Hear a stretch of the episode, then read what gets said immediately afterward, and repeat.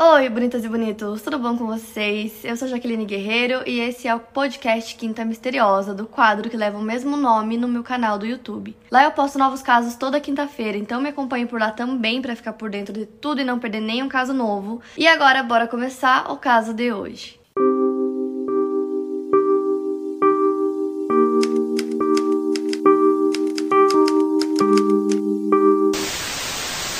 Dia 23 de julho de 1991, trabalhadores da construção civil acabaram encontrando um cooler de piquenique azul e branco que foi jogado ao longo da estrada em um trecho arborizado perto do bairro Inwood, que fica ao norte de Manhattan, em Nova York. Dentro desse cooler estavam os restos mortais apodrecidos de uma criança em meio a latas de refrigerante. Imediatamente a polícia foi chamada ao local. Segundo os policiais, a criança deveria ter entre 3 e 5 anos de idade e ela estava desnutrida. Eles viram que a criança era uma menina que pesava apenas 12 quilos, ela estava nua, foi amarrada e abusada. Em muitos lugares dizem que é, o corpo dela foi dobrado, mas eu acredito que eles colocaram de um jeito que coubesse dentro daquele cooler, tipo, com as perninhas pra frente, assim. Eu acredito que foi essa posição que colocaram a criança dentro do cooler.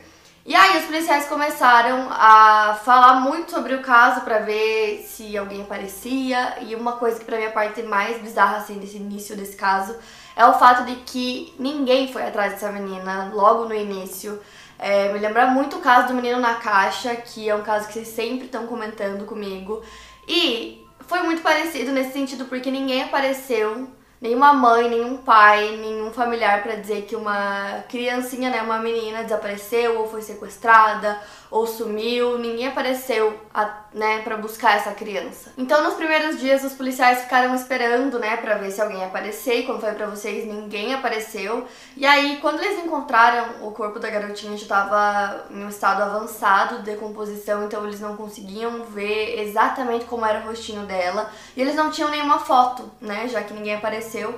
Então, eles fizeram um esboço de como ela seria como eles achavam que ela seria, né, a aparência dela, para colocar em cartazes e espalhar pela cidade para tentar encontrar a família dessa garotinha. Então os policiais começaram a distribuir esses panfletos pela cidade, eles fizeram cartazes com o rosto da menininha, com as informações que eles tinham, né, para ver se alguém aparecia, para tentar encontrar mais pistas e descobrir o que tinha acontecido com ela. Eles também mandaram uma van que ficava passando pelo bairro onde né, o cooler foi encontrado. Então essa van tinha alto-falantes e ficava falando sobre o caso e tal. E tudo isso foi em esforço para tentar descobrir o que tinha acontecido com ela, qual era a família dela, quem tinha cometido o crime. Além disso, eles também colocaram uma foto do cooler nesses cartazes e tal para ver se alguém reconhecia, quem sabe um vizinho ou algum atendente de alguma loja que vendeu esse cooler para alguma família, qualquer coisa que pudesse ajudar. Eles também ofereceram uma recompensa de 12 mil dólares para quem desse qualquer informação que levasse ao culpado do crime. E o caso ficou extremamente conhecido muito rápido, porque a polícia estava fazendo o que eles podiam, assim, para fazer com que todo mundo ouvisse, todo mundo visse a foto do cooler, o desenho da garotinha. Eles estavam fazendo tudo que estava ao alcance deles para tentar solucionar o caso, então todo mundo sabia sobre esse caso. Muitas pessoas enviaram pistas para a polícia, foram centenas de pistas que não levaram a nada. Mas os policiais e investigadores garantiram que a garotinha tivesse uma missa e um enterro apropriado. Quem pagou pelo enterro da garotinha foram os investigadores do caso. Ela foi enterrada com um vestido branco que foi comprado por uma esposa de um dos investigadores. Ela foi enterrada no cemitério St. Raymond, no bairro Bronx, em 1993. E como os investigadores não sabiam a identidade dela, ela foi apelidada de Baby Hope, que é bebê esperança. O nome foi dado como um símbolo de que não haveria desistência até que o assassino fosse encontrado e aquela criança fosse identificada. Na lápide eles escreveram Baby Hope e também um pedido de ajuda para quem tivesse qualquer informação entrar em contato com a polícia. Outra mensagem que tinha na lápide era a frase Because we care, que em tradução seria porque nós nos importamos. E mesmo sem nenhuma pista realmente relevante né, para a investigação, os policiais e investigadores nunca pararam, eles sempre continuaram investigando para tentar solucionar o caso. Então, eles também tinham o costume de visitar o túmulo da Baby Hope com frequência. O corpo dela foi exumado em 2007 e em 2011 para realizar alguns testes de DNA. Para vocês terem noção como eles realmente nunca desistiram, todo ano, quando chegava o aniversário É, da Baby Hope, do dia que ela foi encontrada naquele cooler, os policiais sempre espalhavam panfletos por toda a cidade. Eles também costumavam, nesse mesmo dia, visitar os locais relacionados ao caso, que era o bairro onde foi encontrado, o local mesmo onde encontraram o cooler, e eles iam conversando com todo mundo, moradores, pessoas que estavam por ali, para ver se alguém lembrava de alguma coisa, para ver se qualquer informação nova poderia surgir. Então eles faziam isso todo ano. E o mais bizarro é que o caso era extremamente conhecido na cidade. Todo mundo sabia da Baby Hope, todo mundo tinha ouvido falar desse caso. Todo mundo conhecia o rostinho dela, né, pelos esboços que eles fizeram e colocaram nos cartazes, nos panfletos, mas ninguém sabia quem era aquela menininha. Nem uma pessoa foi até a polícia para dizer que conhecia ou que sabia, nada. Foram muitos, muitos anos sem nenhuma informação. Para vocês terem noção, foram mais de 20 anos de dedicação tanto dos investigadores do Departamento de Polícia de Manhattan quanto dos oficiais da promotoria da cidade. Eles criaram até um afeto assim pela Baby Hope e eles realmente fizeram de tudo assim por todos esses anos. 22 anos depois que o caso tinha acontecido, em outubro de 2013, é, tinham vários panfletos, como eu disse pra vocês, todo ano eles espalhavam esses panfletos sobre o caso pela cidade e tinham alguns pelo bairro Washington Heights. Então uma mulher viu esse panfleto, leu né, o que estava escrito e ela acabou tendo uma lembrança assim de uma mulher que falou sobre coisas muito parecidas com o caso. Essa mulher falou com ela, tipo, anos atrás, enquanto elas estavam em uma lavanderia nesse mesmo bairro. Então essa mulher decidiu ir até a polícia pra falar com os policiais sobre essa lembrança que ela teve, que já fazia um tempo. E ela disse que uma mulher conversou com ela sobre o caso, tipo, comentou o caso da Baby Hope com ela. E segundo essa mulher que foi até a polícia, essa outra mulher que comentou disse que ela tinha uma irmã que foi assassinada e ela começou a falar brevemente sobre isso e as informações batiam muito com o caso Baby Hope. Então, conforme essa mulher foi contando é, essa conversa que ela teve anos atrás para os policiais, eles foram percebendo que tinham realmente muitas semelhanças com o caso e que talvez aquela mulher pudesse saber quem era então a Baby Hope, quem era aquele bebê que ninguém sabia a identidade, o que aconteceu afinal, né? Então eles começaram a tentar rastrear essa mulher pelo bairro. Então, essa moça que eu não consegui encontrar o nome dela, que foi até a polícia para dar essa informação, ela tentou assim ajudar ao máximo a polícia para tentar encontrar essa mulher. Então eles começaram a rastrear por todo o bairro até que eles encontraram. Então eles foram conversar com ela e ela disse para os policiais que ela tinha uma irmã mais nova chamada Angélica e que ela tinha uma lembrança muito vaga dela, mas o que ela lembrava assim era que ela foi viajar com o pai dela pro México e a mãe ficou com a irmã mais nova, com a Angélica, nos Estados Unidos. Tendo essa informação, a polícia decidiu ir atrás da mãe para descobrir quem era a Angélica, o que aconteceu e se realmente tinha alguma coisa a ver com o caso. A mãe foi identificada como Margarita Castillo e ela vivia em Elmhurst. Então, naquele primeiro momento, a Margarita disse aos detetives que ela achava que a Angélica estava vivendo com o pai no México. Então os detetives pediram para Margarita lamber um envelope para eles conseguirem obter uma amostra do DNA dela para testá-lo com o DNA da Baby Hope que eles tinham para descobrir se a Baby Hope realmente era essa criança, a Angélica. Depois que os testes voltaram, eles descobriram que sim, que a Margarita era a mãe da Baby Hope, que agora finalmente tinha uma identidade. Depois de 22 anos sendo chamada por Baby Hope, o seu nome verdadeiro é Angélica Castilho. Nascida em Elmhurst em 24 de abril de 1987, era uma criança de 4 anos na época do assassinato. Mas como eu disse para vocês, a família nunca denunciou o desaparecimento da Angélica, então os policiais começaram a fazer várias entrevistas com a Margarita para tentar entender o que tinha acontecido e o porquê que ela não tinha denunciado né, o desaparecimento da própria filha. Então ela disse que em 1991 o marido, no caso o pai da Angélica, é, sumiu, segundo a versão dela, sumiu com a Angélica e com mais uma irmã dela. E aí ela não sabia onde eles estavam e ela acreditava que eles estavam no México. E ela disse que ela não foi até a polícia porque o marido era extremamente abusivo, ela tinha muito medo dele e esse foi o motivo pelo qual ela não denunciou o desaparecimento e ela acreditava que a menina estava com o pai. E aí ela disse que depois de um tempo, quando começaram a falar sobre o caso da Baby Hope, ela até pensou que poderia ser a Angélica, mas ainda assim ela estava com medo de ir até a polícia. Fora que existe toda uma questão nos Estados Unidos relacionada aos imigrantes. Muitas vezes os imigrantes não denunciam desaparecimentos ou crimes por medo de que coloquem em risco seu status de imigração e o status de imigração dos seus parentes mais próximos que vivem nos Estados Unidos. Então, quando descobriram que a mãe da Baby Hope era Margarita, o New York Times afirmou que alguns membros da família da Angélica estavam em situação ilegal no país. Então, é possível que esse tenha sido um fator determinante do porquê que ninguém da família denunciou o desaparecimento da criança pelo fato de que eles estavam no país ilegalmente. E aí a investigação continuou, os investigadores começaram a conversar com vários membros da família da Angélica para tentar entender o que tinha acontecido.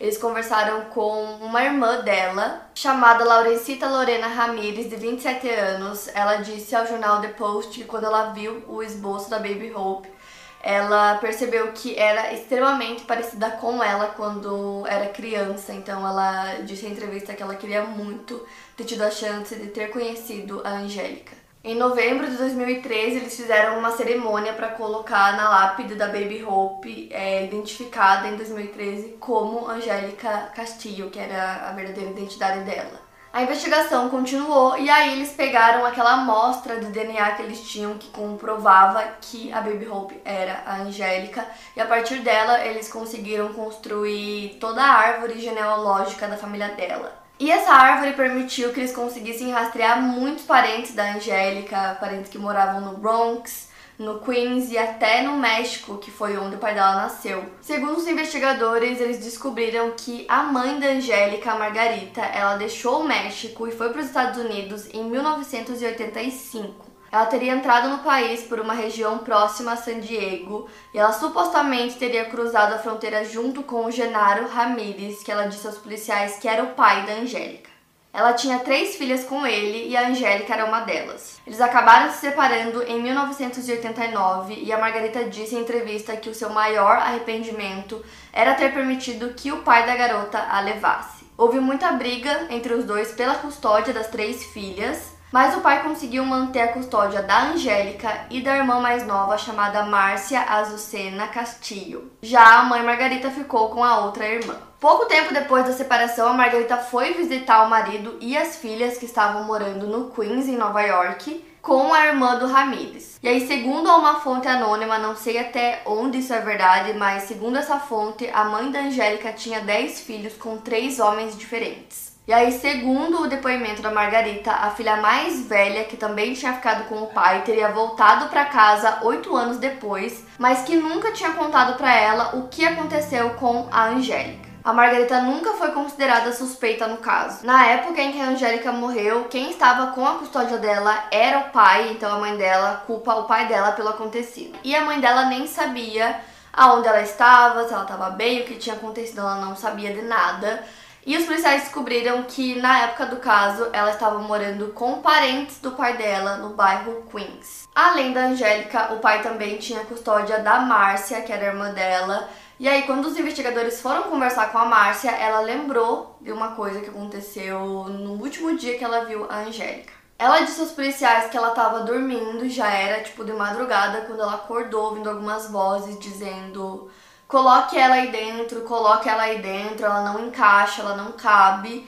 E ela não sabia o que estava se tratando, ela acabou adormecendo e que no outro dia, quando ela acordou, ela viu algumas sacolas plásticas, ela viu que algumas malas tinham sumido e que a irmã dela também tinha desaparecido. Com isso, os investigadores começaram a buscar por essas pessoas que moravam com a Angélica na época em que ela foi morta. E isso levou os investigadores ao Conrado Juarez, que na época da descoberta da identidade da Angélica, ele morava no Bronx, tinha 52 anos, trabalhava como lavador de pratos, tinha quatro filhos e também era conhecido pelo nome Ednino Juarez. O Conrado era primo da Angélica e quando os investigadores chegaram na casa dele, quem atendeu a porta foi uma filha dele.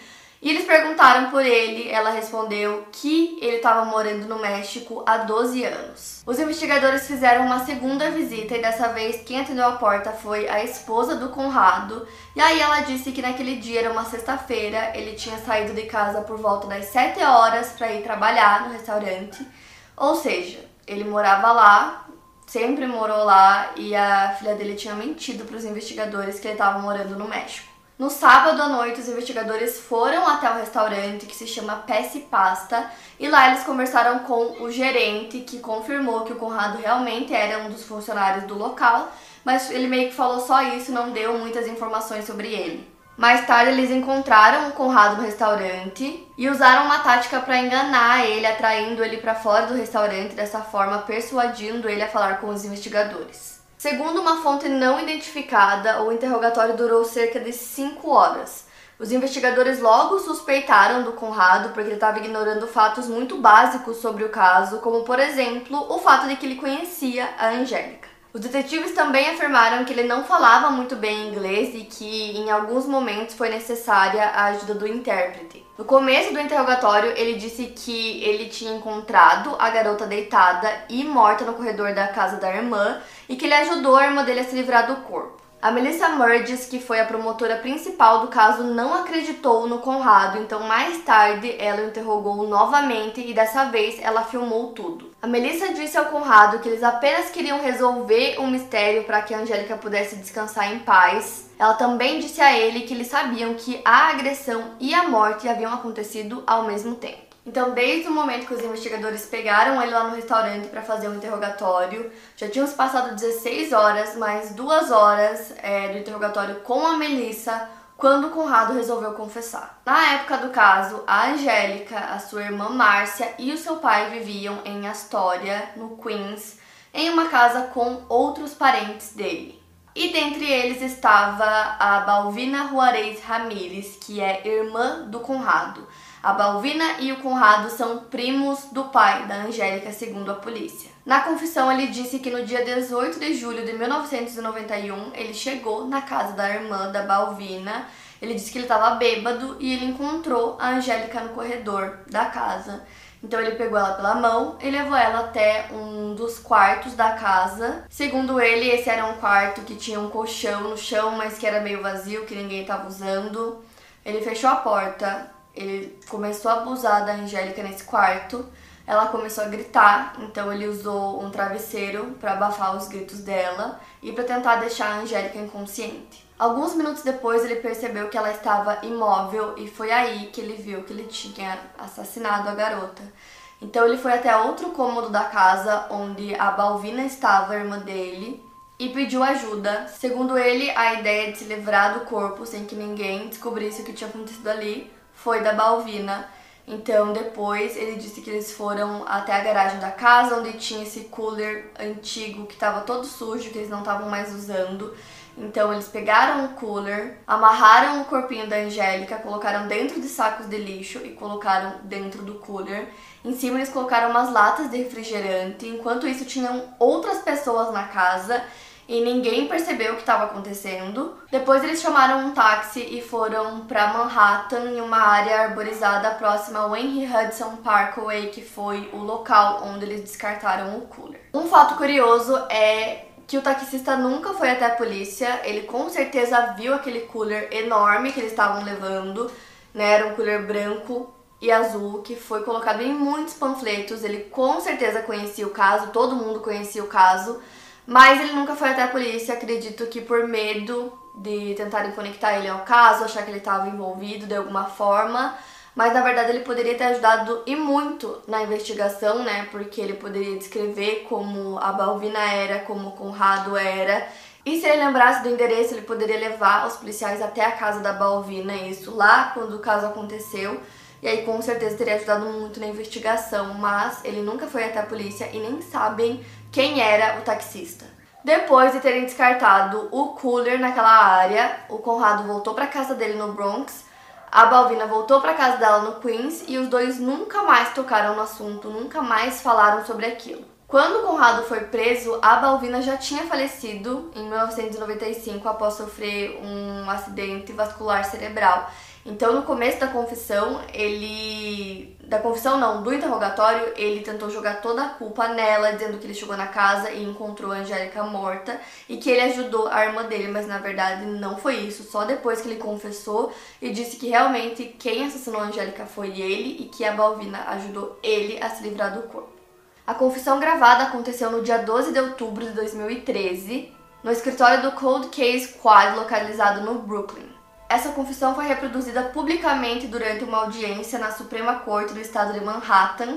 Essa audiência tinha como objetivo a avaliação desse vídeo para determinar se as declarações contidas nele poderiam ser utilizadas como provas durante o julgamento do Conrado. A prisão do Conrado aconteceu dois dias depois de Baby Hope ter sido identificada como Angélica Castillo. O vice-chefe de polícia Joseph Resnick trabalhava como detetive comandante na delegacia de Washington Heights, que era o bairro onde o corpo da criança foi encontrado. Segundo ele, o nome escolhido para a bebê acabou se encaixando perfeitamente, pois eles nunca perderam a esperança mesmo que a frustração durante os anos que se passaram aumentasse, a esperança e o otimismo sempre estiveram com eles. O comissário Raymond atribuiu o sucesso na prisão do assassino a alguns fatores, como por exemplo a sensibilização do público com o caso, a investigação forense e também a investigação à moda antiga, que era fazendo entrevistas e buscando de porta em porta por pistas, o que acabou ajudando muito é, para que eles conseguissem solucionar o caso anos depois. E aí, quatro dias depois de ter sido preso, o Conrado conversou com a Frances Robles, que é uma repórter do The New York Times. Ela foi intimada pelo promotor distrital de Manhattan para testemunhar no julgamento, relatando o que o homem havia dito a ela,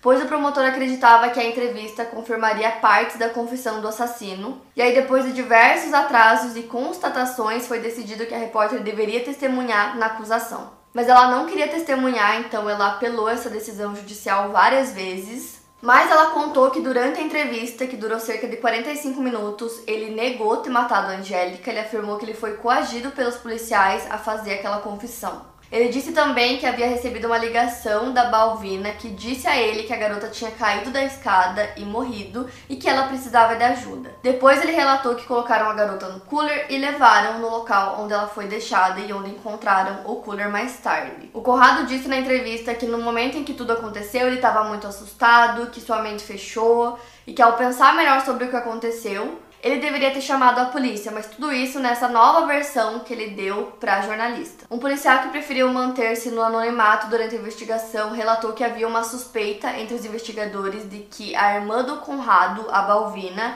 estaria envolvida em abusos de outras crianças cometidos tanto com o irmão quanto sem a presença dele. O mesmo policial disse ainda que provavelmente o caso não teria sido solucionado sem que houvesse a ajuda dos familiares do próprio Conrado. Então, conforme o caso foi sendo solucionado, os policiais acreditavam que a Angélica sofria torturas antes de ter sido morta pelo primo. Eles acreditam que ela era amarrada à mesa e que eles negavam água e comida a ela, já que ela estava muito desnutrida. Outra garota não identificada disse que também foi torturada e testemunhou a maior parte dos acontecimentos. O Jerry Giorgio, que é ex-detetive, foi responsável pelo caso até se aposentar em 1997, disse que ficou nas nuvens com a prisão do assassino. E depois que o caso começou a ser solucionado, ele disse também que ele não acreditava que a Angélica sobreviveria muito mais tempo naquela casa. Ele disse que no máximo seis meses porque ela estava desnutrida e porque eles não cuidavam dela. Nessa época, quando o Conrado foi preso e ele confessou o crime, os investigadores começaram